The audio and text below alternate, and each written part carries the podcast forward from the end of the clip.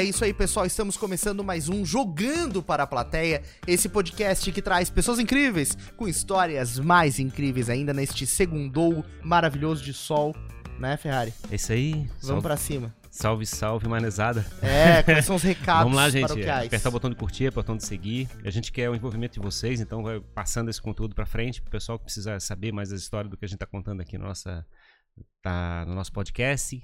As novidades, as informações, as informações a respeito de como é que a inovação está acontecendo na nossa região, né? O pessoal tem que ficar ligado. É isso aí. Então acompanha a gente, inscreva-se nesse canal se você ainda não é inscrito, siga-nos nas plataformas de áudio e principalmente considere tornar-se membro. Agora nós temos o nosso clube de assinantes, lá você pode escolher entre os três planos, cada um deles oferecem benefícios diferentes. Mas você tem que ir lá pesquisar. Pesquisa lá, entra no negócio lá e a gente começa com um planinho básico lá e vamos seguir lá e ajuda a gente a produzir esse podcast. Torne-se membro do Jogando para a Plateia. Quero agradecer também aos nossos patrocinadores, esse episódio que é um oferecimento Pensa no Evento, referência em eventos aqui na nossa região, e também Christian Oliveira, do Times que Arrebentam. Se você quer ter um time de alta performance na sua empresa, converse com o Chris que ele resolve. Vamos então para o episódio de hoje. A gente está tendo o prazer de receber aqui Moisés Diersman, ele que já foi prefeito da cidade de Luzerna, no meio-oeste catarinense, uma cidade que respira inovação. Pasmem, temos lá uma startup a cada 187 habitantes. É a maior densidade de startups já vistas e a gente vai conhecer toda essa história hoje, né, Ferrari? Moisés, seja bem-vindo a este podcast. Obrigado, né? Boa tarde, Jimmy, boa tarde, Ferrari, a todos que nos acompanham. Então, é um prazer estar aqui, podendo dialogar um pouco com vocês sobre inovação, que é uma das áreas que muita gente tem não só estudado, como vivido na prática e no poder público. Perfeito, mas bom, a gente sempre começa esse podcast como, né, Ferrari? Conhecendo a história do nosso convidado. Você nasceu no interior mesmo? Sou de lá, natural de Luzerna mesmo. Como é que é o nome do cidadão de Luzerna? Cidadão luzernense. É legal isso, porque às vezes tem um fato curioso no nome do... Tem às vezes que pega de surpresa, né? E a família Maquia trabalhava em quê? Meu pai é do ramo de estofados, né? Falecido já agora e não tem nada a ver com essa área, mas tecnologia. De tecnologia, né? Mas aí somos de três filhos, né, da família. E eu me envolvi daí com a universidade. Primeiro dei aula no ensino médio da rede pública, né? Fui professor um bom tempo, depois professor na universidade e acabei gostando muito da área de inovação, formando os núcleos de inovação tecnológica, NITs, aí dentro da UNOESC, lá de Joaçaba, né? Sim. E aí depois eu tive a oportunidade de, em 2013, estar à frente da prefeitura de Luzerna durante 2 mandatos. E já tinha uma pegada de trazer inovação tecnológica ou surgiu na hora que depois, assim, agora que você tem a cadeira, eu tenho que saber? A universidade, ela é o meio que começa isso tudo, né? E aí a gente estava inserido na universidade, eu era professor dos cursos da área de administração, mais especificamente do plano de negócios, que é o TCC, terror de muitas, né? Terminar um bom trabalho de curso. E a universidade se inserindo no plano catarinense, e aí tive a oportunidade de ser o representante da universidade num grupo que debatia e discutia os PRONITs, era na época um programa dos núcleos de inovação tecnológica em Santa Catarina. E aí foi quando a gente vinha a Florianópolis buscar essa capacitação, e aí me atraía, né, o jeito de Florianópolis respirar isso tudo, que os nossos jovens lá da região oeste vinham para o litoral, muito atraído. E aí, né, eu digo, tem que levar esse modelo para lá, não tem como. Mas o pessoal usa a referência de Florianópolis como tecnologia ou turismo, praia e coisa assim? Os dois. Por incrível que pareça, né, nos atrai muito essa ilha, né, chamada Ilha da Magia, ou o turismo aqui, mas todos nós lá sabemos que a inovação e a tecnologia tá aqui em Florianópolis. Já faz um bom tempo que isso pegou, a marca pegou em todo o estado. E agora tá lá em Luzerna também. E tá lá, e aí a gente pegou o modelo, levou para lá, graças a Deus deu para fazer numa pequena cidade, né, com o esforço de muita gente, isso não se faz sozinho, né? E aí conseguimos lentamente transformar e mudar a cultura do povo lá para uma cultura de inovação. Eu ia perguntar como é que foi essa trajetória, Moisés, porque eu imagino, você nasceu em Luzerna, né, acompanhou todo o movimento da cidade, o contexto, provavelmente conhece todas as pessoas, todos os cantinhos da cidade e da região. e aí depois começar a enxergar como a inovação poderia transformar as coisas por lá, porque, claro, o mundo acadêmico é uma primeira porta para isso, né? Uhum. Eu sei que a UNOESC é bastante forte em, lá na região, né? No estado é uma referência. Como é que foi para você fazer esse encontro entre o que você estava enxergando e as pessoas que você já conhecia, o teu meio?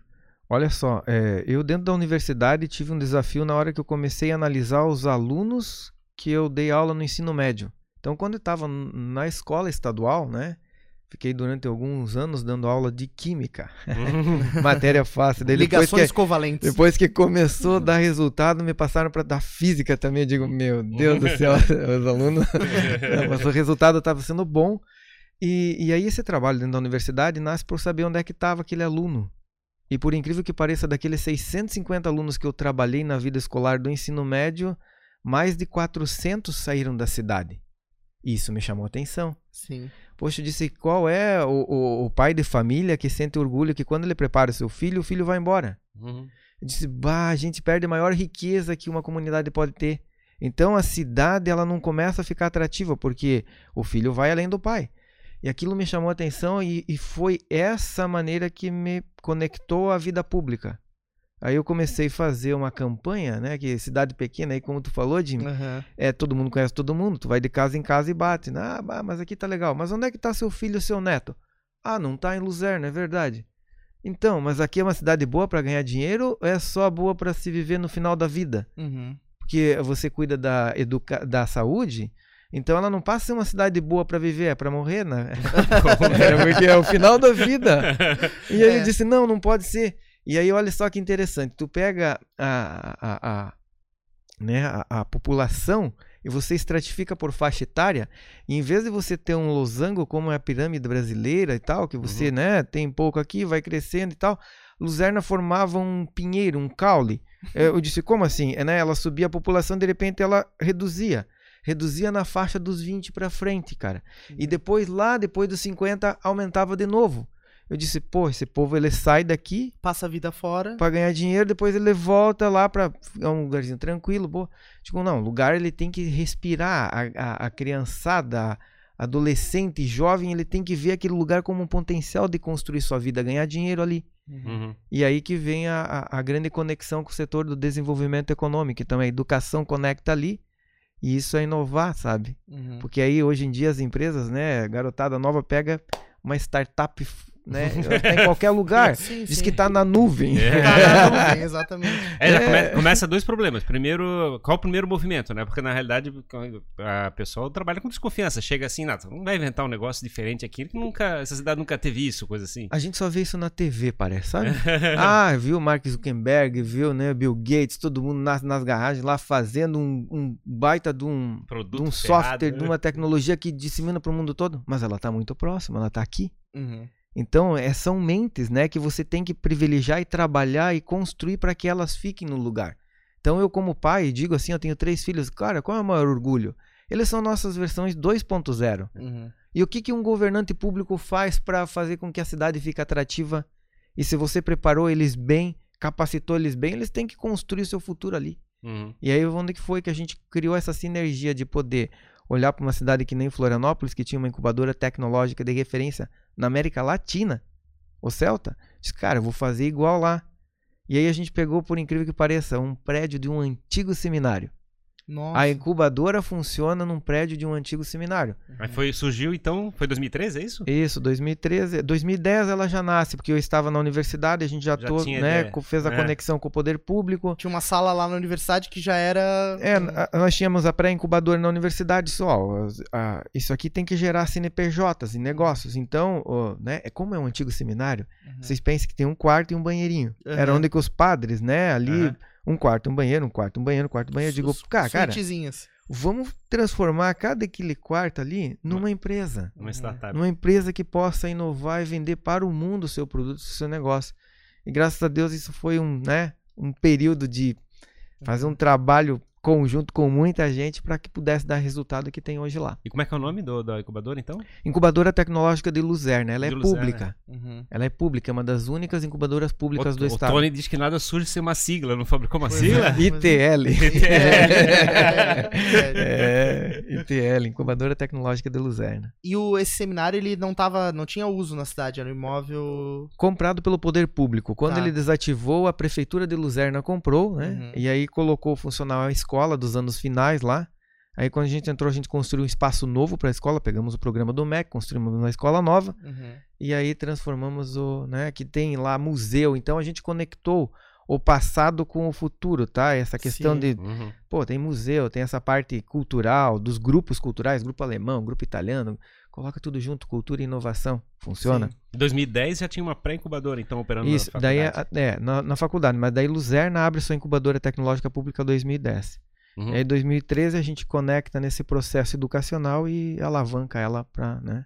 Mas o prédio já... O prédio foi adquirido pela prefeitura em 2005. 2005. É, quando se coloca lá uma escola, né, e outras atividades. Uhum. E aí a pré-incubadora, ela operou dentro da faculdade primeiro, então? É, a pré-incubadora, ela nasce dentro da UNOESC, né? Uhum. Mas aí a incubadora é assim, que a grande diferença é, enquanto ela está num plano de negócio e você não verifica se o teu negócio ganha mercado, ela está na pré-incubação, né? Tá. Quando você forma o CNPJ para efetivamente faturar nota fiscal e tudo mais... Incubadora tecnológica. Tem que botar pra fora. É isso aí. E a primeira empresa, que saiu do CNPJ? Qual foi? Duas, olha, a gente levou duas, que uma delas inclusive está hoje na área industrial de Luzerna, e outra agora com o Centro de Inovação, ela está em Joaçaba. Mas uma delas é dermatografia. Olha só o que nasce lá no interior. Você sabia que você tem propensão genética na sua digital? Então o que eles faziam? Eles faziam análise com o seu potencial físico. Qual é o seu potencial físico? É agilidade? É força? É velocidade? O que é? E eles pegavam atletas de alto rendimento e conseguiam fazer com que direcionava a garotada para você dar uma propensão exata. Por exemplo, os russos são mestres nisso. Os russos faziam, sabe como? Eles pegavam aquela tinta, né? O mata-boião lá, e dele ali, ó, colocar nos papéis e fazer uma análise com fio, e corda e lupa e tal. Um rapaz foi lá, programou e colocava a tua digital na coisa e saía o laudo no computador para mostrar. Jimmy, a tua característica física é para esporte de força, então tu vai fazer lá um boxe, não sei o que e tal. Sim. Ou já o Ferrari vai fazer lá tem agilidade com não sei o que. Vai. Então tu consegue, você vê, nasce uma empresa que é referência, fizeram a abertura de eventos da FIFA. E é o professor Rudy Nodari, ele tem pós-doutorado nisso, doutoramento nessa área aí, que desenvolveu, foi uma das primeiras empresas. Então é legal porque você vê, olha, pô, como é que nós lá do interior, que parece que é sempre agronegócio e tudo mais, não, tem uma galera fantástica. E é um produto de software ou um produto de hardware? Era um software com hardware, né? Tinha um hardware junto. Então só o leitor, o hardware era simples de comprar, mas o software é que era a grande sacada. E o outro é do Rafael Patzlaff, que fazia todos os estudos e ensaios com resina dentária e material dentário, né? Colocando ali, ó, tu toma um copo d'água que tá gelado e logo em seguida tu toma um chá que tá quente. Qual é o material que aguenta isso na boca? Sim. Então, faziam toda uma simulação e o rapaz, pô, cresceu muito.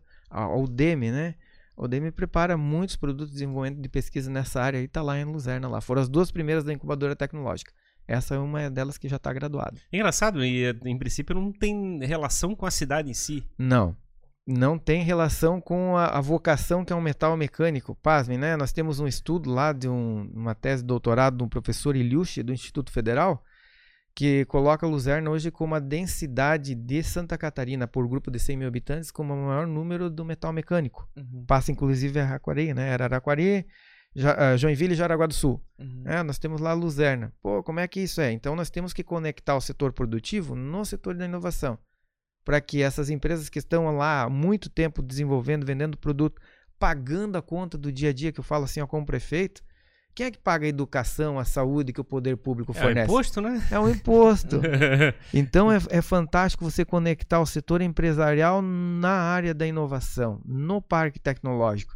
E os empresários estão com essa visão, é muito bom, porque aí começa a desenvolver o seu produto e aprimorar o seu produto dentro do ambiente inovador. O produto fala metal mecânico, falasse? É, metal mecânico. O que é o produto metal mecânico? Ó, nós temos hoje lá, por exemplo, o agronegócio está em alta.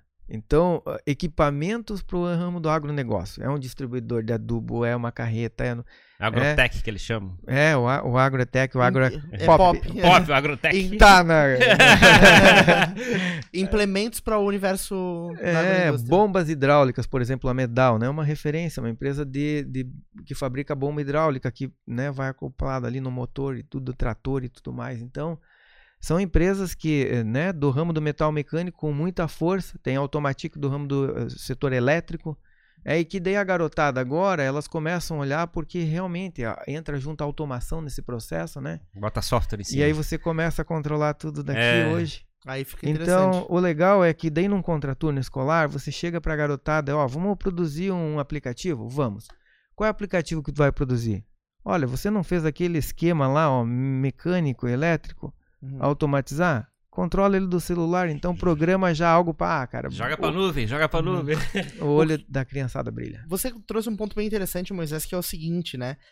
Esse êxodo, as crianças se formando, se preparando, 20 e poucos anos saíam lá de Luzerna para ir para cidades maiores, né? Em busca de outras alternativas.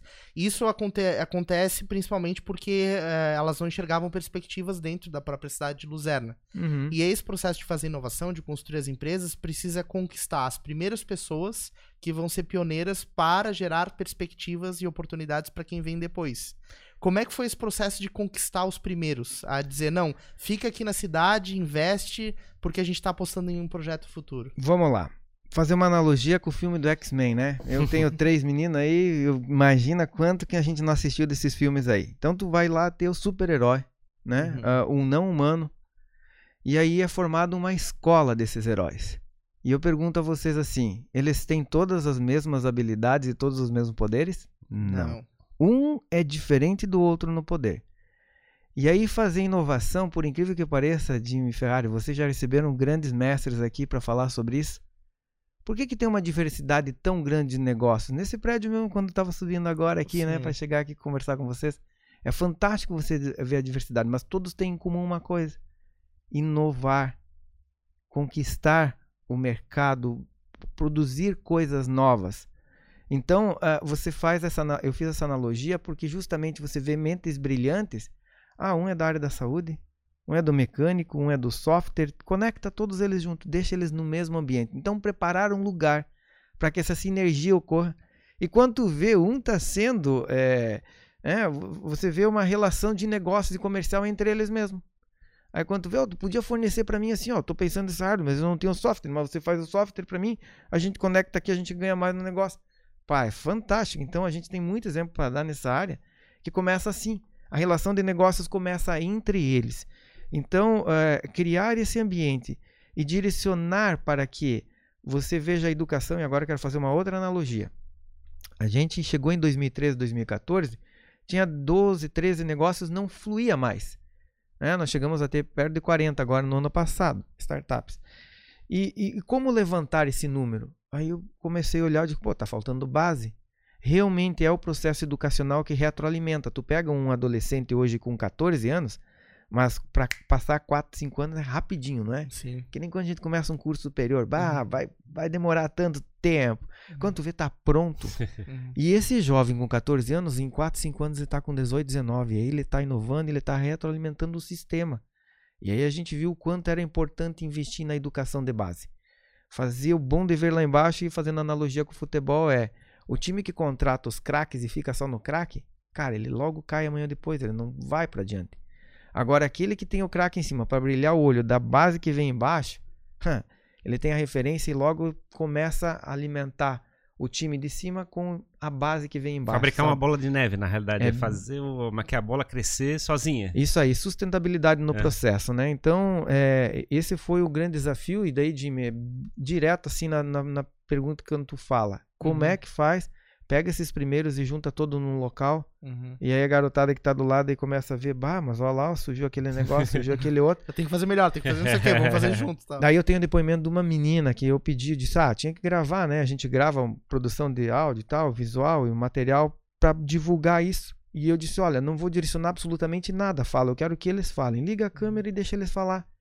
Uma garota de 11 anos, ela chega e dá o seguinte depoimento, eu adoro programar. Gosto de ver o robô que a gente fez, né, se mexer, porque foi a gente que deu os comandos. Inclusive, quando eu crescer, eu quero ter o meu negócio na incubadora tecnológica. Quando um adolescente dessa idade fala isso, você já conquistou, claro, é, a questão da... disseminou a cultura empreendedora e de inovação nela. E aí, qual é a visão dela? Vocês acham que a visão dela é sair da cidade, sair de Luzerna e vir embora, vir para outro lugar? Não, ela já conecta ali, porque ela já cria a sua tribo, a raiz ali. Então a gente tem descoberto, assim, ó, 10, 11 anos é uma idade fundamental para você ligar esse botãozinho da, né, da experiência, de fazer com que o adolescente inove, empreenda, veja a sua vida ali logo na frente e veja onde é que ele pode chegar. Não, e com essa idade, com 15 anos, abrindo CNPJ, com 16 anos, abrindo CNPJ. Cara, né? Nós tivemos algumas, né, alguns exemplos assim, que inclusive daí nós esbarrava na legislação. Sim, emancipação, o caminho. É, aconteceu isso comigo. E emancipar, daí com 16 é difícil aí na nossa legislação, talvez tu consiga, né? Eu fui com 17 anos, eu sei que a legislação permite 16, eu vim dialogar na Fiesc, para que a gente fizesse um movimento nacional para mudar da legislação brasileira também, que não permite, né, pessoas com talento, né, ali nós tivemos adolescentes que ganharam o prêmio, me fugiu agora o nome, daqui a pouquinho, se der, eu lembro isso aí, elas eram meninas programadoras numa competição totalmente em inglês, né, derrotaram uma equipe paulista na final, foram campeãs brasileiras. Elas desenvolveram um aplicativo, cara, para, né, para pessoas que têm síndrome de Down, porque um dos irmãos dessas competidoras tinha síndrome de Down. E elas tinham 14 anos, 13, 14 anos. E um baita de um produto na mão. Nem negócio podia ter daí ainda, sabe? Daí você esbarra numa legislação, mas só que assim, ó, você criou uma sinergia importante. Claro, a questão delas poder ter o seu negócio, desenvolver, é só uma questão de tempo.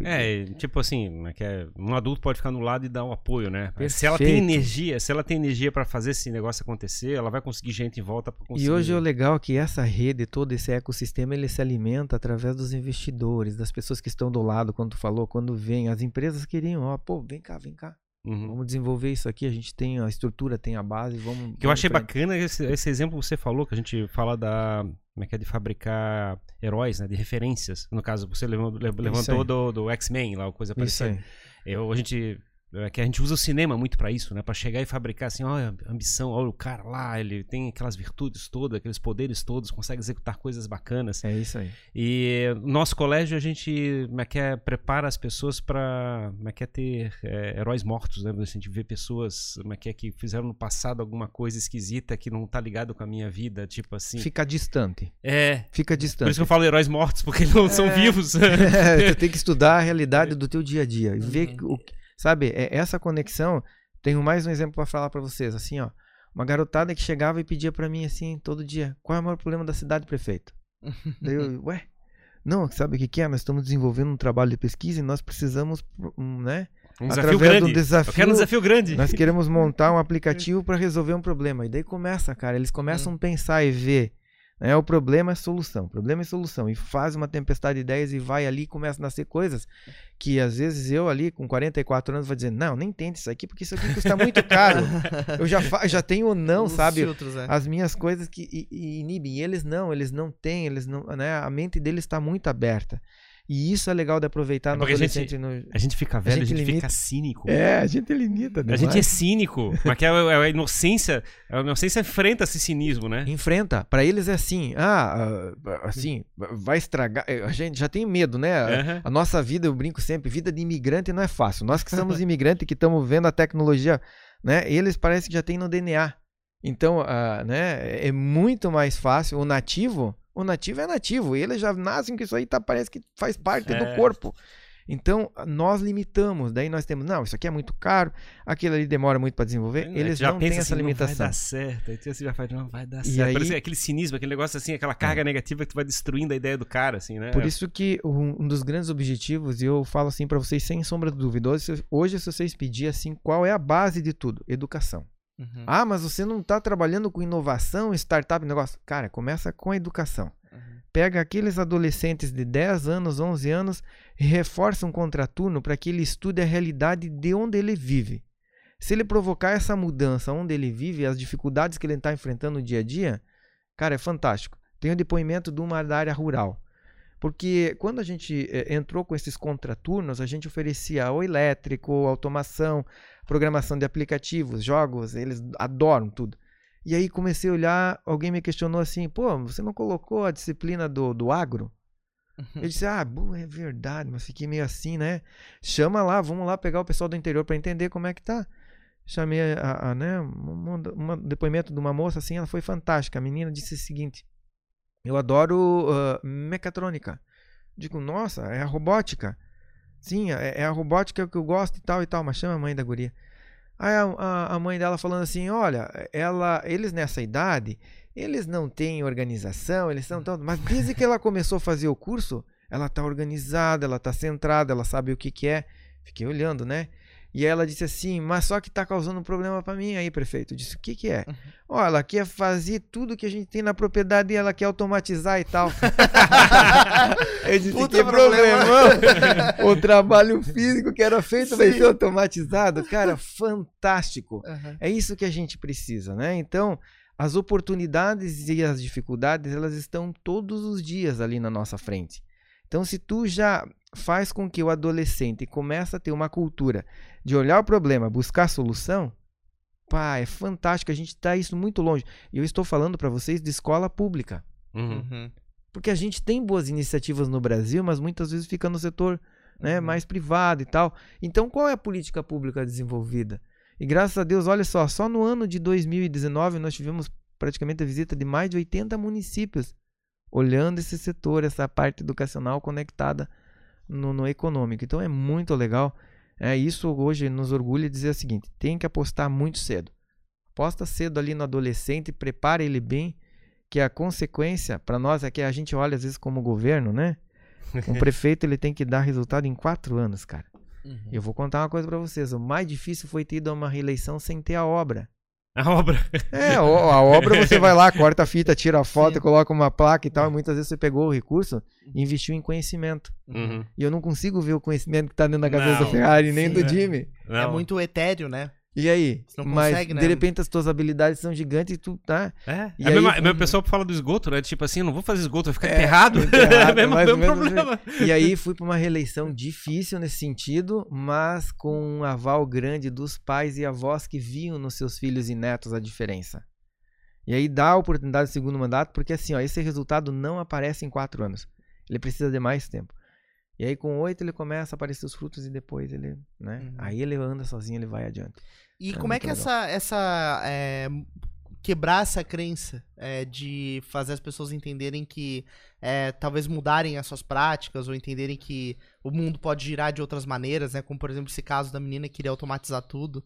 E como é que é esse trabalho, né, para ir fazendo essa mudança, porque também isso impacta em toda a cidade, impacta na vida de muito mais pessoas do que só quem tá experimentando a inovação, né? Excelente. Na verdade, a criança tá lá e só que ela muda a família dela inteira, né? Excelente pergunta, quer ver? Olha só. E aqui vai um agradecimento meu especial aos professores, cara, porque tem que abraçar essa causa lá. O aluno muitas vezes ele olha pro professor. Tem que se colocar lá com 10 anos, cara. Ele olha, se ele vê no professor uma figura de referência. E aí quando o professor, diretor da escola, né, secretário de educação, eles abraçam essa causa, e nós tivemos, graças a Deus, lá, temos uma escola de referência. O nosso IDEB é um dos melhores IDEBs do estado de Santa Catarina. Então, no setor educacional. Uhum. Então, são diretoras, são professoras que se preocupam com o aluno. E aí se você trabalha isso, porque aí é o que tu falou, é muita gente, tem que permear a comunidade. Então, ó, tô falando do ambiente educacional que abraçou a causa, aí tu começa a ver o empresariado, que antes ele olhava assim com desconfiança, mas ele diz, não, é verdade, tenho que inovar, tenho que desenvolver meu produto, tenho que aprimorar. Pô, tem uma garotada saindo da escola técnica, da universidade, de tudo ali, vou pegar esse povo, vou ir para aprimorar e desenvolver meu produto. E aí o empresário abraça a causa e quando tu vê, é a comunidade. Sim. Né? Uhum. São os pais. E principalmente quando tu dá oportunidade, por exemplo, esse dado é real, são 35,3% dos luzernenses com carteira assinada que tem no ramo do metal mecânico. Uhum. Beleza, aí tu vai no contraturno lá e oferece uma capacitação para aquele adolescente em metal mecânico. Qual vai ser a conversa do almoço, da janta ou do café que eles tiverem reunido em família? que ele vai poder ter, ocupar um emprego futuro, vai falar sobre metal mecânico. Aonde que a BMW veio colocar sua fábrica em Santa Catarina, é onde ela tem mais oportunidade de ver no futuro que a chance de adolescentes e crianças vão trabalhar no negócio dela, ou vão fixar nesse entorno, entende? Então esse processo de sustentabilidade é muito importante olhar lá na frente. Esse era o meu segundo ponto, porque na verdade a gente fala muito, né, de apagão de mão de obra, da falta de profissionais qualificados na área de tecnologia, etc. Mas quando você cria esse ambiente que tem inovação, fazendo com que novas pessoas capacitadas surjam, as empresas naturalmente vão querer se instalar perto disso, né? Perfeito. O olhar é onde está, né? Eu me entendo bem quando a gente fala, né? A gente fala matéria-prima, né? No tradicional. Mas hoje, como a indústria do conhecimento, são pessoas. Onde estão as pessoas? As pessoas que pensam, as pessoas que desenvolvem, as pessoas que estão a fim de inovar, né, e empreender. Eu vejo, na realidade, o principal problema da educação que a gente teve é que ele foi transformado como sendo uma fábrica de funcionários para a indústria, né? O modelo da educação nasceu dessa maneira, vamos dizer assim. E esse modelo, teoricamente, não funciona hoje em dia. Porque nós sempre comprávamos a máquina de fora. E aí, também isso. Daí mas também era tipo, era um empresário e tinha milhares de funcionários na indústria trabalhando. Usa a máquina e saiba operar a máquina. Só aperta os botões. Mas e desenvolver a máquina e construir a máquina? Sim. Então tem que despertar esse, e o país nosso, né? Daí a gente diz, mas está sendo utópico, Moisés e tal. Ele só vai quando a gente conseguir dar um desenvolvimento tecnológico na nação. Às vezes, nós somos lá de uma região do agro, né? Então tem o suíno, tem a ave, tem o frango e tal. Pergunta de onde é que são essas máquinas que matam o suíno, que mata a ave, que embala, que desenvolve tudo. Não é nacional. A maioria delas é de fora. E aí quando você vê que tem pessoas, os jovens chegam ali, daí ela estraga. Pô, lá tem que vir um técnico, não sei aonde, pousa no avião lá no Rio de Janeiro, e daí vem até Chapecó, e depois vem até a indústria para resolver o problema. E muitas vezes tem um rapaz ali que acabou de desenvolver alguma coisa e tal, né? Num curso, e começa a olhar... Me dá uma chave e deixa eu abrir isso aí.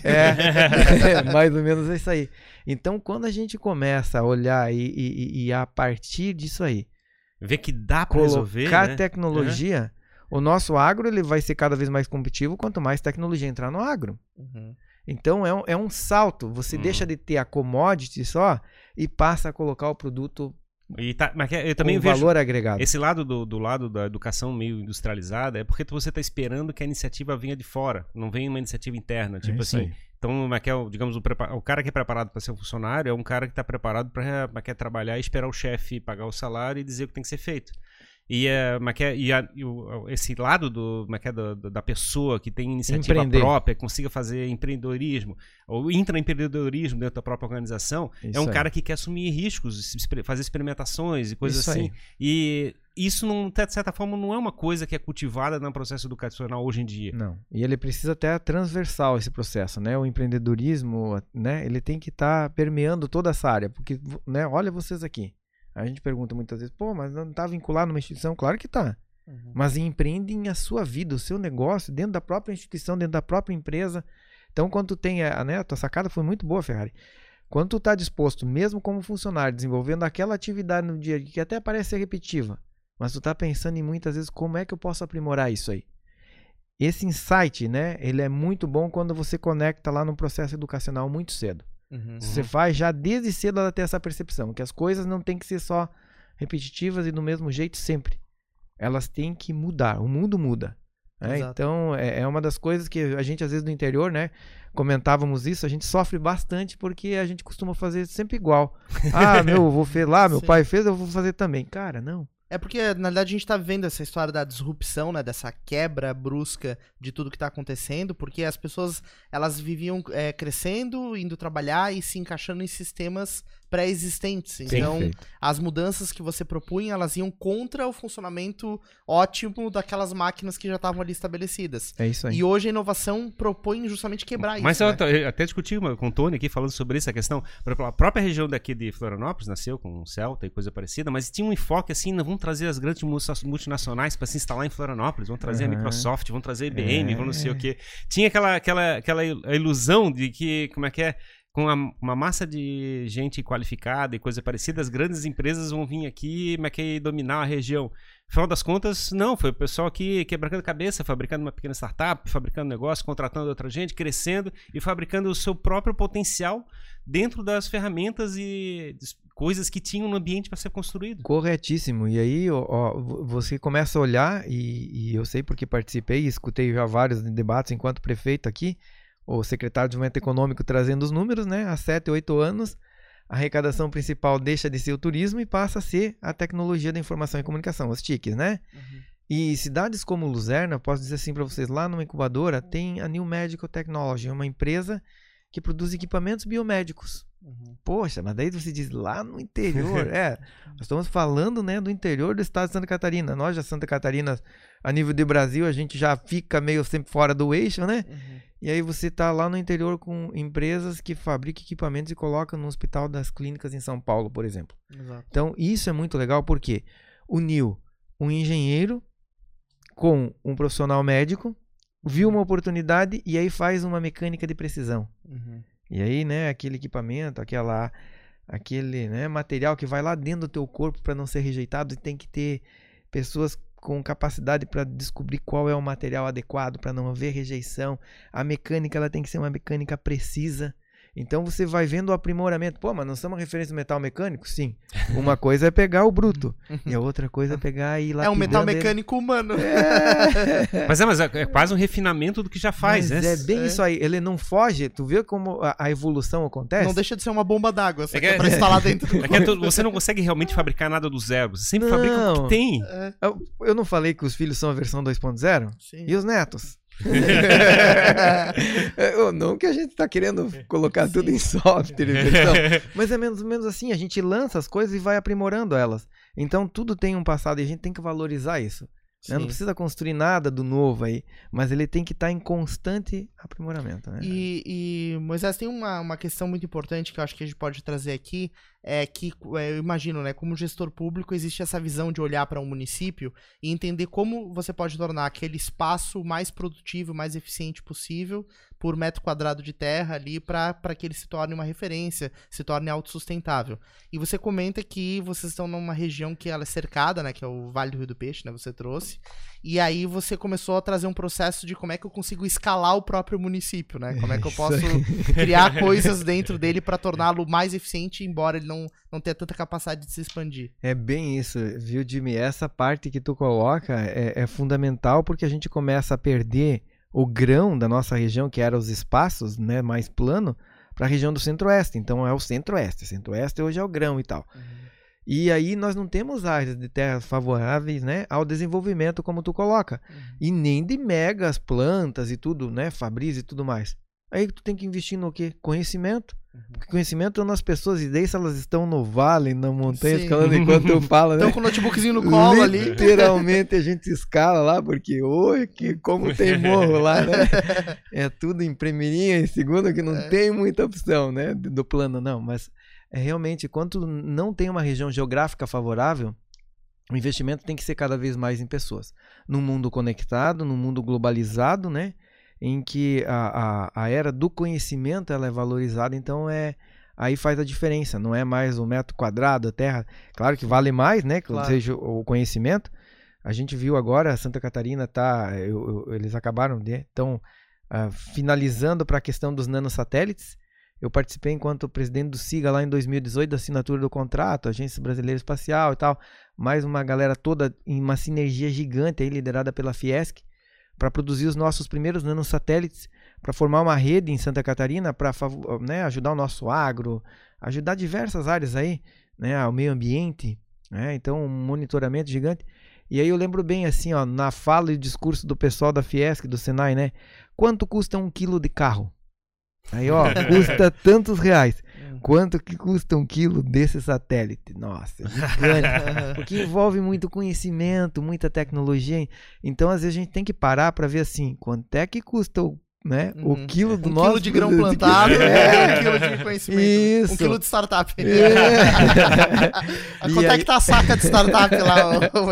Isso aí, o valor agregado, né, Jimmy? Sim, sim. Então, vender o grão só por grão, a commodity, é uma coisa. Agora, vender ele de uma outra forma, num valor agregado, Então esse é o grande salto, né? E que precisa ser dado. Isso tem que ser feito até em nível nacional, né? Porque o Brasil ainda sofre com essa história de exportar minério de ferro e depois comprar chapa metálica ou comprar outras coisas. Cara, mas é histórico, né? Sim. Pau-Brasil, cana de açúcar, borracha. A gente tá o tempo todo fazendo isso, né, cara? Café, café. Uma hora isso precisa acabar, né? É, o café, né? O interessante é que você vê, ah, qual é o segundo maior, né, produtor de café sem ter pé plantado de café? A Alemanha, ele compra nosso café, vai lá e industrializa, pá, e manda e vende. Então, essa questão a gente precisa, né? Uma coisa que me deixa curioso é a respeito da parte da internet. Como é que foi lá na instalação mais no interior? Não, hoje, graças a Deus. Não, hoje, né? Eu sei que o estado tá tomado, né? Essa internet, acho que tem fibra e tudo já. É, o estado de Santa Catarina. Bom, eu moro no interior de Luzerna, tá? E eu tenho fibra lá na minha casa. Cara, que massa. Legal, né? É legal. Então, nós moramos no interior, num sítio, e temos fibra ótica. Então, já posso dizer assim, Luzerna, né, 100% fibra, como qualquer outra cidade pequena. Porque na realidade, cara... Aí tu vê, né, cara, o máximo de qualidade de vida com o máximo de conexão. É, pois é, mas se tu tiver internet de alta velocidade, tu tá em acesso ao mundo, né? Tipo, literalmente tu...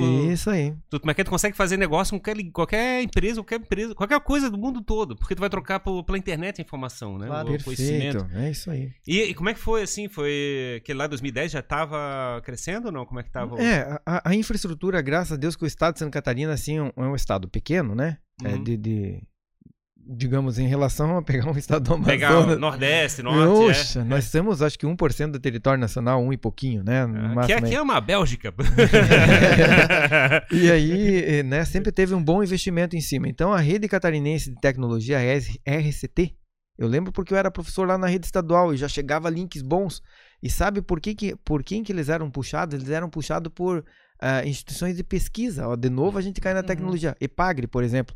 Pô, vinha um link gigante, nós com aquelas internet de escadinha em casa, e aí passava na EPAGRI, Campos Novos e tal, subia o link da RCT para as universidades. Então, isso aqui é um trabalho de muitos anos do governo do estado, tem que enaltecer os governantes lá do passado, que com grande visão eles levavam esses grandes links para as universidades e centros de pesquisas e logo depois de distribuir para a população.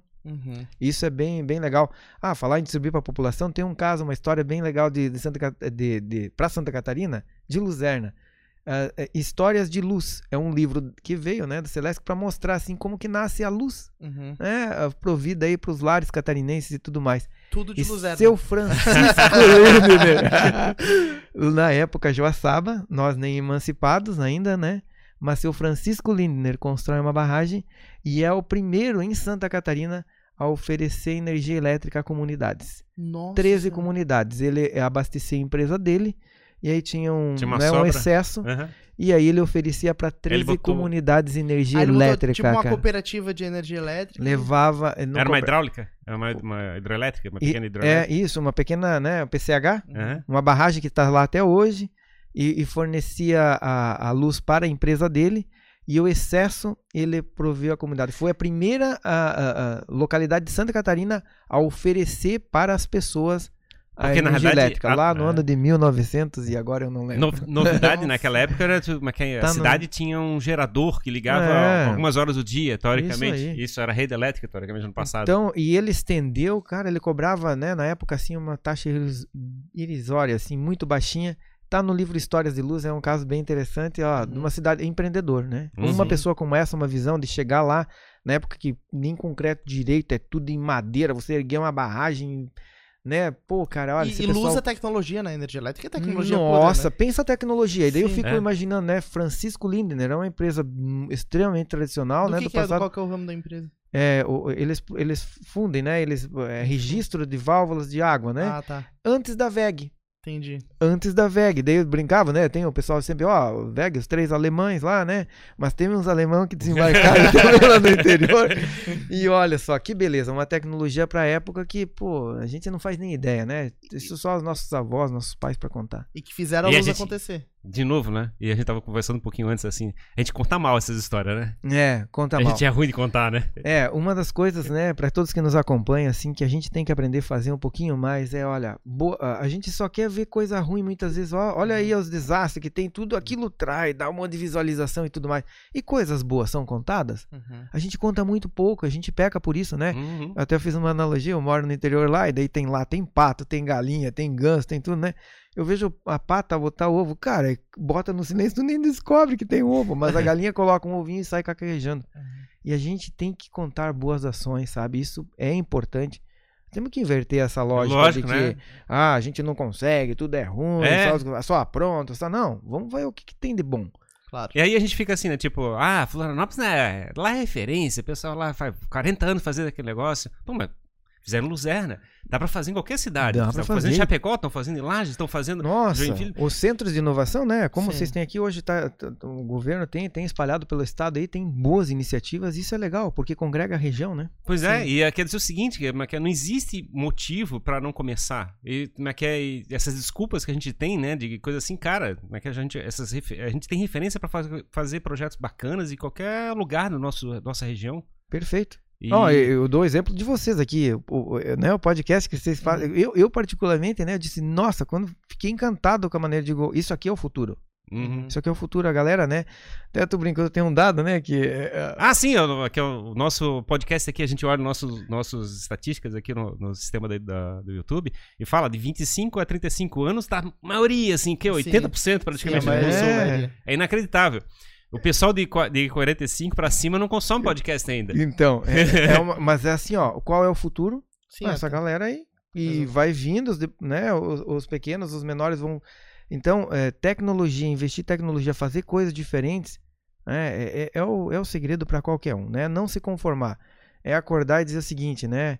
Pô, amanhã ainda vai ser melhor do que foi hoje, cara. Sim. Então, tudo que eu aprendi a fazer até hoje, amanhã vai ter alguém fazendo melhor.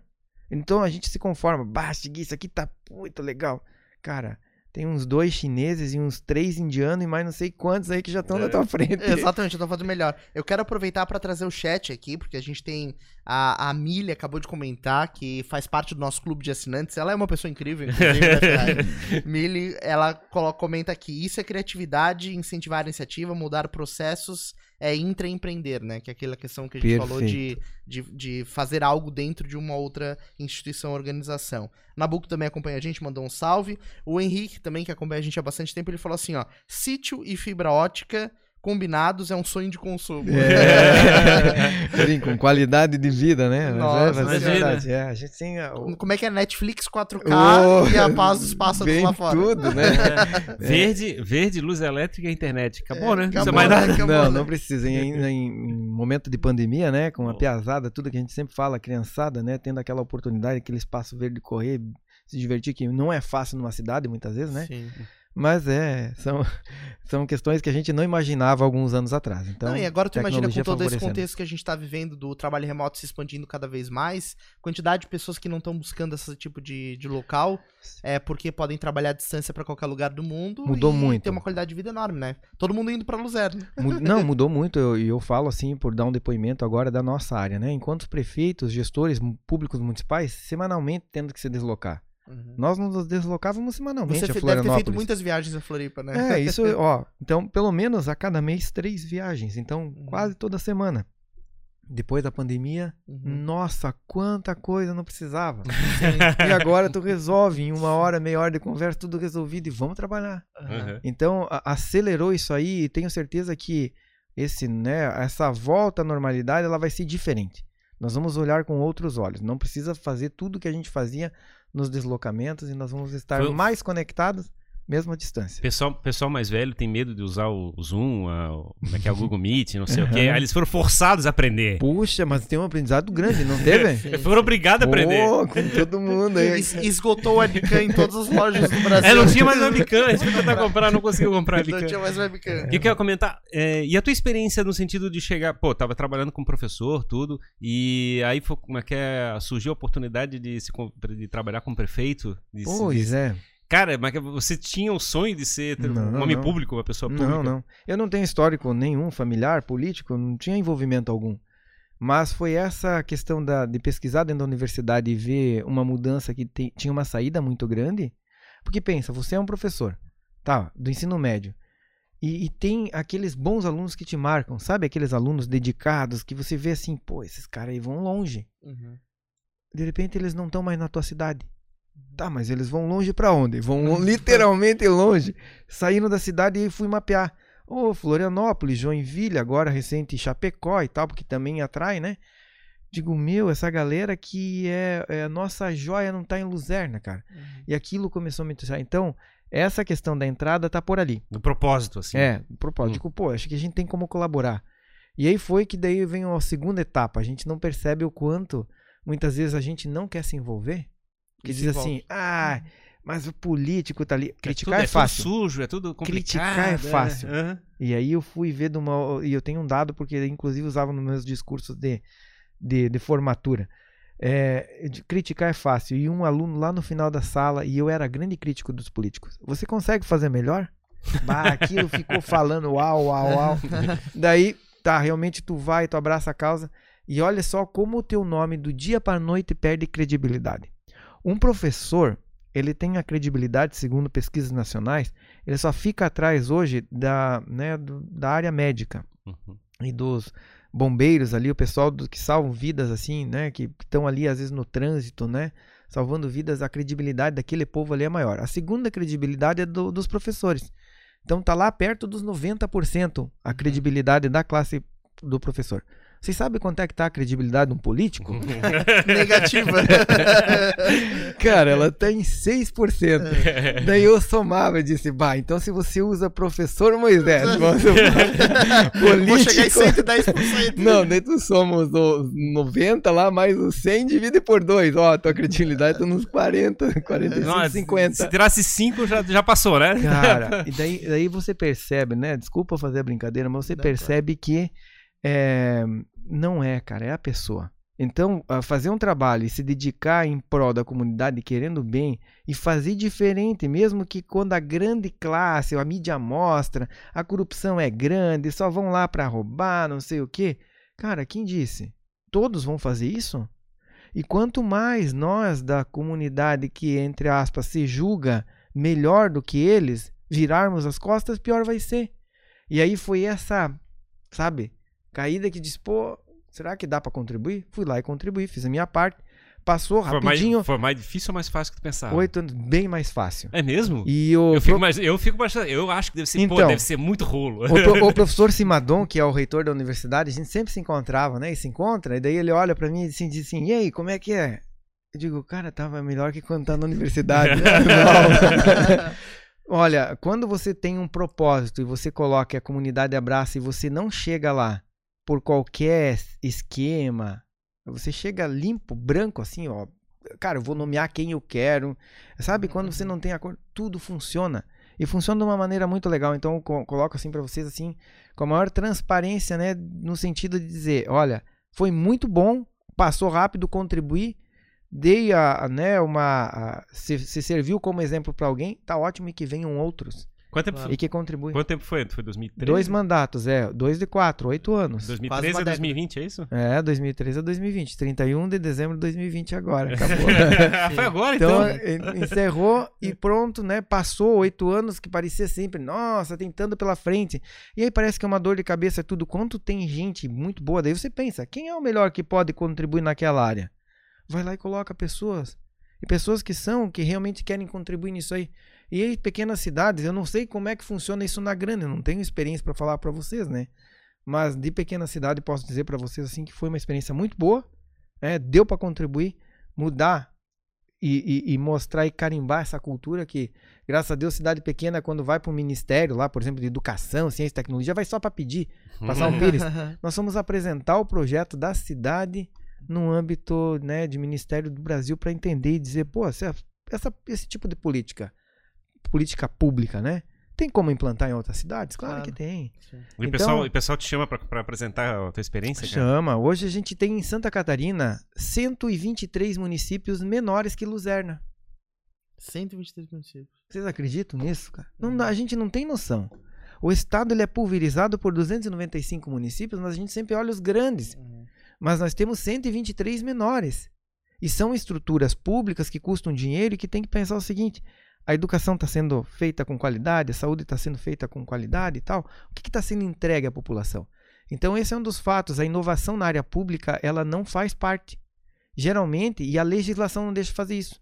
porque Ministério Público, muita gente vem atrás dizendo assim, isso não está previsto na lei, e realmente, se não está escrito na lei, tu não pode fazer. E aí como é que tu inova? Precisamos de 123 Moiséses. Não, a gente tem muita gente boa que está chegando. Eu fico bem contente porque eu vejo uma massa muito boa de gestores públicos chegando. Pode ser não maioria, né? Mas começa mudando assim. E aí vai evoluindo, a sociedade precisa evoluir nisso aí. Então, eu defendo muito a entrada de inovação em tecnologias nas áreas públicas, ela precisa. O setor privado já faz isso há muito tempo. O setor público precisa dar um choque nessa área aí. Mas esse ponto é muito fascinante, porque se existem 123 municípios, você falou, né? Menores do que Luzerna. Menor que Luzerna. E que podem ter um potencial de vocação para inovação, você não imagina o impacto que transformar esses municípios inovadores causa no Estado, né? Perfeito. Porque daí a gente vai ter metade do Estado vai ser de municípios inovadores. É. Então os pequenos todos juntos fazem muito peso. Porque o grande já consegue fazer, né? E daí você vê aquela grande massa não fazendo. Então, hoje nós estimulamos muito os prefeitos, né, que têm vindo visitar, dizer o seguinte, olha, a área industrial era um conceito passado. Hoje, onde é que está a tua incubadora dessas empresas novas? Onde é que a galera que está vindo abre os CNPJs? Claro que vai ter o local para ela se estabelecer fisicamente, se quer continuar chamando de área empresarial, beleza. Mas quantos estão saindo desses locais? É um êxodo muito grande. Sai da região oeste, sai do Planalto, e eles vão se alojando no litoral, aqui em centros maiores. E nós não precisamos fazer isso, nós temos que espalhar para ser forte. Uma região forte vai dar o estado forte. Várias regiões, né? Começa um município, ele tem a região, e aí depois o estado fica forte como um todo. Que senão há um desequilíbrio, né? E cada um especializando, né? É um desequilíbrio. E a especialização, que eu acho que é o nosso bacana. Com certeza. Cada região, cada núcleozinho vai ter assim, eu sou fera nisso, eu vou fazer isso, eu vou ser o único no mundo. Perfeito. A gente vê o nosso estado catarinense muito bem, eu comentava antes das áreas, a gente sabe onde está o setor têxtil, a gente sabe onde está o setor da cerâmica, do metal mecânico, do agronegócio, do móvel, sabe? Da floresta. Então, cada área, pegando-se o setor produtivo local, o arranjo produtivo local, que é o desenvolvimento econômico, e conectando nesse processo de inovação e tecnologia, ele dá um salto gigante. E aí nós temos um mercado primeiro para atacar, que é nacional, e depois internacional, claro. Global, né? Ô, Moisés, você comentou da galinha que cacareja, e realmente isso é um negócio que precisa ser olhado, e a gente, como trabalha, atua na área de comunicação, a gente dá muita importância a isso, porque a gente tem que falar sobre as coisas boas que acontecem. Esses municípios menores, e você como gestor público de um município menor, se enxerga representado pela inovação que acontece no estado, ou na capital, ou em centros maiores? Você se sente fazendo parte disso também?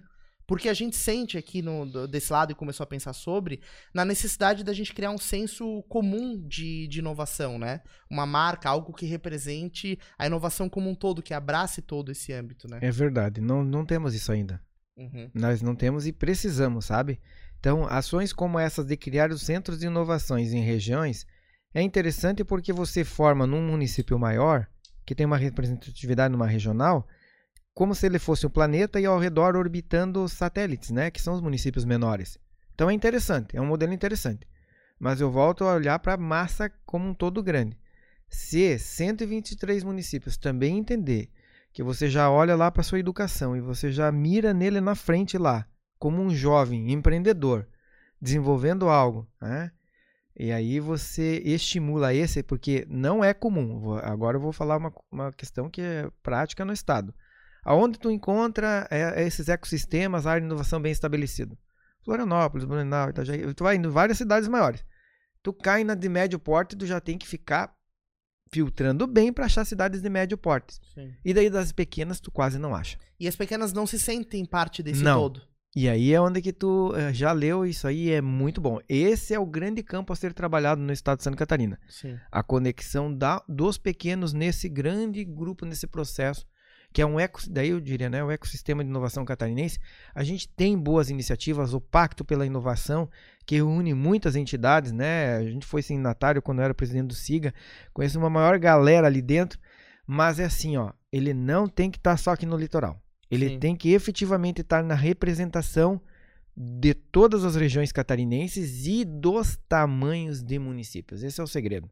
Os pequenos se sentir representado dele, porque, poxa, é uma quantidade gigante, tá? Sim, e as pessoas das cidades também sentirem que dá para fazer, né? Eu acho que é o lado, assim, ambicionar, né? Eu acho que todo mundo tem que, a gente tem que fabricar esse senso de ambição, de chegar e construir alguma coisa legal. É que nem no dia a dia aqui, né? Os dados do Sebrae, né? Tanto nacional como catarinense, vai mostrar o seguinte: nós, pequenos e microempresários, somos o maior gerador do volume de empregos dessa nação. Então, tem lá, o número de empresas é astronômico e o número de empregos gerado, porque começa aqui, ó, 2, 3, vai nessa aula lá, mais 2, 3, mais 3, 4, e vai somando isso aí tudo, não é? Quando tu junta todo esse universo, ele é gigante. Então, os municípios pequenos, eles têm que ser olhados com esse propósito. Por isso que tem que se sentir parte, e nós não temos políticas desenvolvidas hoje pelo Estado nessa área. A inovação conectando nos pequenos municípios. É porque com essa visão um pouco mais ampliada, a gente percebe que tá todo mundo querendo inovar, mas cada um fazendo iniciativas isoladas, né? Isso, e aí ele precisa ter uma questão conectada. Conexão. Até para gerar modelo, porque, por exemplo, os desafios que você enfrentou como gestor público em Luzerna, certamente são replicáveis em muitos casos, né, para essas outras cidades, esses outros 123 municípios. Então, por que esses 123 municípios vão passar os mesmos desafios se eles podem aprender, né, com isso, fazer o benchmark e... Perfeito. E certo, porque a gente deu cabeçadas, a gente errou, né? Claro. E a gente fala, agora eles cortam o atalho, eles já vão direto no ponto, né? E eu quero enaltecer aqui, porque tem muitas prefeituras, tá? Que eles iniciaram esse programa de contraturno na área escolar. Tem que, ó, hoje são mais de 70, 80 municípios catarinenses que no contraturno escolar consegue capacitar e desenvolver isso no adolescente. Questão da tecnologia e do empreendedorismo. Que legal. É uma questão de tempo da gente ver o resultado, tá? Então, assim, ó, parabenizar esses prefeitos que olharam, viram o nosso resultado que ele ia, né, como um todo, porque assim, ó, tem um resultado financeiro também. Luzerna cresceu um ISS em 5 anos de 170%, enquanto o estado de Santa Catarina cresceu 57% e o Brasil 35%. Nossa. Luzerna cresceu 177% na sua arrecadação própria municipal. Esse é um dado que daí quando todo prefeito começava a olhar, porque é um imposto que fica já direto no município. Não é aquele que vai para Brasília. Tem que brigar para desenvolver. E o que volta? Quase nada, né? O nosso modelo é diferente, né? Então, o ISS, como é um imposto próprio de serviço, ele deu um incremento muito grande lá na cidade, né? Graças ao pessoal que começa a olhar e começa a formalizar os negócios, né? Tu desburocratiza, tu facilita, e a inovação faz isso, tá? A inovação faz que quando tu olha assim, pá, mas demora 5 ou 6 meses para mim abrir um negócio e tal, porque tem tanta burocracia, tem que ir na prefeitura, daí não pode abrir ali, aí não pode abrir lá. Então, quando tu tá disposto a inovar, tu já olha para essas mesmas áreas e vai lá e desburocratiza ao máximo que dá. Se bem que não é fácil se meter nessa legislação, hein? Tá lutando contra, né? É sempre um... mas é um desafio que vai ser enfrentado e vai ser superado, com certeza. Tá, e aí... Desculpa, pode falar. Não. É por isso que eu falo assim, a inovação ela tem que entrar e permear todas as áreas da administração pública. E como é que é? Saísse do serviço público? Como é que tá dizendo agora, assim? Vai voltar para ser professor? Não, nós estamos... Saudades da prefeitura. Saudades da prefeitura? Não, estamos encarando os desafios aí junto, né? Ao senador Jorginho. Então, nós estamos tocando alguns projetos bem interessantes, inclusive nessa área, né? Focado em tecnologia, inovação e desenvolvimento econômico. Aumentando a ambição de transformar a nossa região. É, pensar assim, ele é do outro lado do rio ali de Luzerna, né? Do lado de Luzerna tem Herval d'Oeste e Joaçaba, né? Joaçaba e Herval d'Oeste. Atravessou o rio Herval d'Oeste do lado de Joaçaba. Luzerna é um bairro de Joaçaba, né? Então são 3 municípios conurbados, muito próximos. O senador Jorginho é de lá. Hoje está aí desenvolvendo um trabalho para Santa Catarina, né? Com o senador catarinense. Aliás, desenvolvendo um bom trabalho. E aí a gente está fazendo essa conexão com ele aí. De pensar, né? E pasme, né? Todos os dias a gente... O que nós identificamos nesse estado de Santa Catarina, eu quero parabenizar assim, os catarinenses. Catarinense é um povo que olha o que tem de solução, olha o problema e vê a solução. E é isso que a gente tem que sempre almejar. Onde está o nosso mercado? Esse Brasil todo. Vai um estado para baixo, Rio Grande do Sul, mas olha quanto mercado nós temos para cima. Sim. Então o potencial catarinense de colocar produtos desenvolvidos em Santa Catarina para o Brasil e o mundo é muito grande. E eu lembrei, enquanto vocês, né, nós conversávamos aqui nesse bate-papo, né, nós temos BRF, uma das empresas que processa, né, olha o ramo da proteína e onde que chega, né, o alcance que esse pessoal faz e exporta. De cidades lá do interior, né, Concórdia, Videira, onde nasce Perdigão e Sadia, e hoje é para o mundo. Então, se nós olharmos a nossa história, e nós comentávamos antes, não podemos nunca jogar e começar nada do zero, né? Não joga nada fora. Tem que honrar o que já vem sendo construído. Perfeito. Né? Aperfeiçoa, né? E um dos processos dentro da área de inovação, né? Quando a gente fala, é a inovação incremental. Ela não precisa ser nova, do zero, tudo, né? Ó, não tem naquele lugar? Faz geográfico. Opa, tá aqui, eu levo pra lá. Aprimora o processo. E tá aqui, eu posso melhorar? Aprimora o processo, incrementa. Então, quando a gente tiver esse olhar, né, e com carinho, mas assim, ó, não basta só estar no gestor público, né, com o Jimmy, com o Ferrari, não basta só aqui. Nós temos que colocar isso lá na criançada que vem atrás de nós. Claro. Porque aí a gente constrói um processo sustentável, o professor pega junto, ele trabalha, e o empresário que está vendo para ele ser mais competitivo, ele já começa a mudar seu produto. Porque senão, o que que acontece? O chinês engole nós. E é verdade. Por que que os Estados Unidos entrou com aquele processo tão grande, nacionalista e tal, para se proteger um pouco mais? Nós temos condições. É só nós sermos competitivos. Então, fazer diferente daquilo que a gente estava fazendo. É isso. Jogar o jogo para jogar, né? Para ganhar. Jogar, tem que aprender a jogar. Aproveitar para trazer mais um comentário aqui do Nabucco, né? Ele fala, não está escrito na lei, mas quando dá incentivo, dá dinheiro para alguém, sempre dá um jeito. Né? Ou seja, de tipo, a inovação não está escrita na lei, mas quando tem incentivo, a coisa acontece. Nós criamos a lei de inovação, eu copiei de Florianópolis, isso a gente sempre fala, né? Como a gente foi uma das primeiras cidades do estado, né, a colocar a lei de inovação, e hoje, graças a Deus, tem muitos municípios, né, incentivar isso aí, e é preciso porque não parece, quando a gente pega, às vezes, aquelas notícias assim, olha, a indústria tal vai fazer um mega investimento lá e vai gerar tantos empregos direto. Daí tu divide o valor de investimento por tantas empresas que vai dar, aí você vê que o custo de geração para um emprego lá é de tanto. Quando tu pega programas catarinenses, nós tivemos Sinapse na Inovação, agora Centelha, Neonascer, aí promovido pelo governo do estado, você já aporta um recurso numa startup, num negócio que está iniciando, e quando tu vai dividir pelo volume e a geração de emprego que ali está dando, nossa, o valor fica bem pequeno. Então, opa, pegar um recurso público, investir em pequenos negócios que estão nascendo e que poderão se tornar grande, é a grande sacada. Sim. Da eficiência para o investimento. E incentivar o grande que está investindo, essas empresas. Eu sou o maior adepto, né? Eu gosto de desburocratizar, atrai o grande. Mas pensa assim, ó, junto com o grande tem que ter uma porção de pequenos. Afinal, né? Fazendo uma analogia com o futebol, a gente vê uns craques, né? Mas e quantos, né, estão ali disputando o Brasil? São todos craques? Não. Mas estão juntos jogando, porque a equipe e tudo. Estão permitindo que os craques façam o trabalho deles. E daqui a pouco vão ser o craque, né? Pode ser isso aí. E assim, a gente tem esse entendimento com o setor empresarial, né? E econômico, e tem que ser. Favorecer o pequeno que está ajudando ele mais no início. Por isso que quando a gente fala de incubadora, né? O que traz à mente logo do ser humano? Quando nasce lá na incubadora, né, na saúde, bebezinho, você tem que cuidar. É o cuidado fundamental para que depois sozinho ele possa caminhar. Andar com as próprias pernas. É isso aí. Bom, Moisés, quero encerrar esse papo com o último comentário aqui da Mili, né? Ela fala, orgulho demais dessa gestão do Moisés, exemplo para todos nós. Então, bom, obrigado, Mili. Tá bem feliz aí com isso. Obrigado, Moisés, pela sua presença aqui no Jogando pra Plateia. Cara, foi um prazer, né? Tá muito orgulhoso de poder conhecer essa história aqui no município de Luzerna. A gente escutou tanta gente falando bem da tua experiência. O Alexandre, né? O mais importante que tudo é a possibilidade, né, o presente que a gente tem de criar referência para outras pessoas. Né? Show. A gente que agradece, né? E que bom que a gente tem que ser humilde o suficiente para dizer, cara, quando tu tá fazendo um negócio legal, eu quero fazer igual a você, né? E aí depois tu vai criando na sua região e você modela, não sai exatamente igual e vai aprimorando, e quando tu vê, tu tem um bom produto também. Então eu quero agradecer toda essa equipe aí de profissionais que eu sempre pude conhecer aqui de Florianópolis, porque foi a partir daqui que a gente copiou e levou um modelo lá para o interior, né?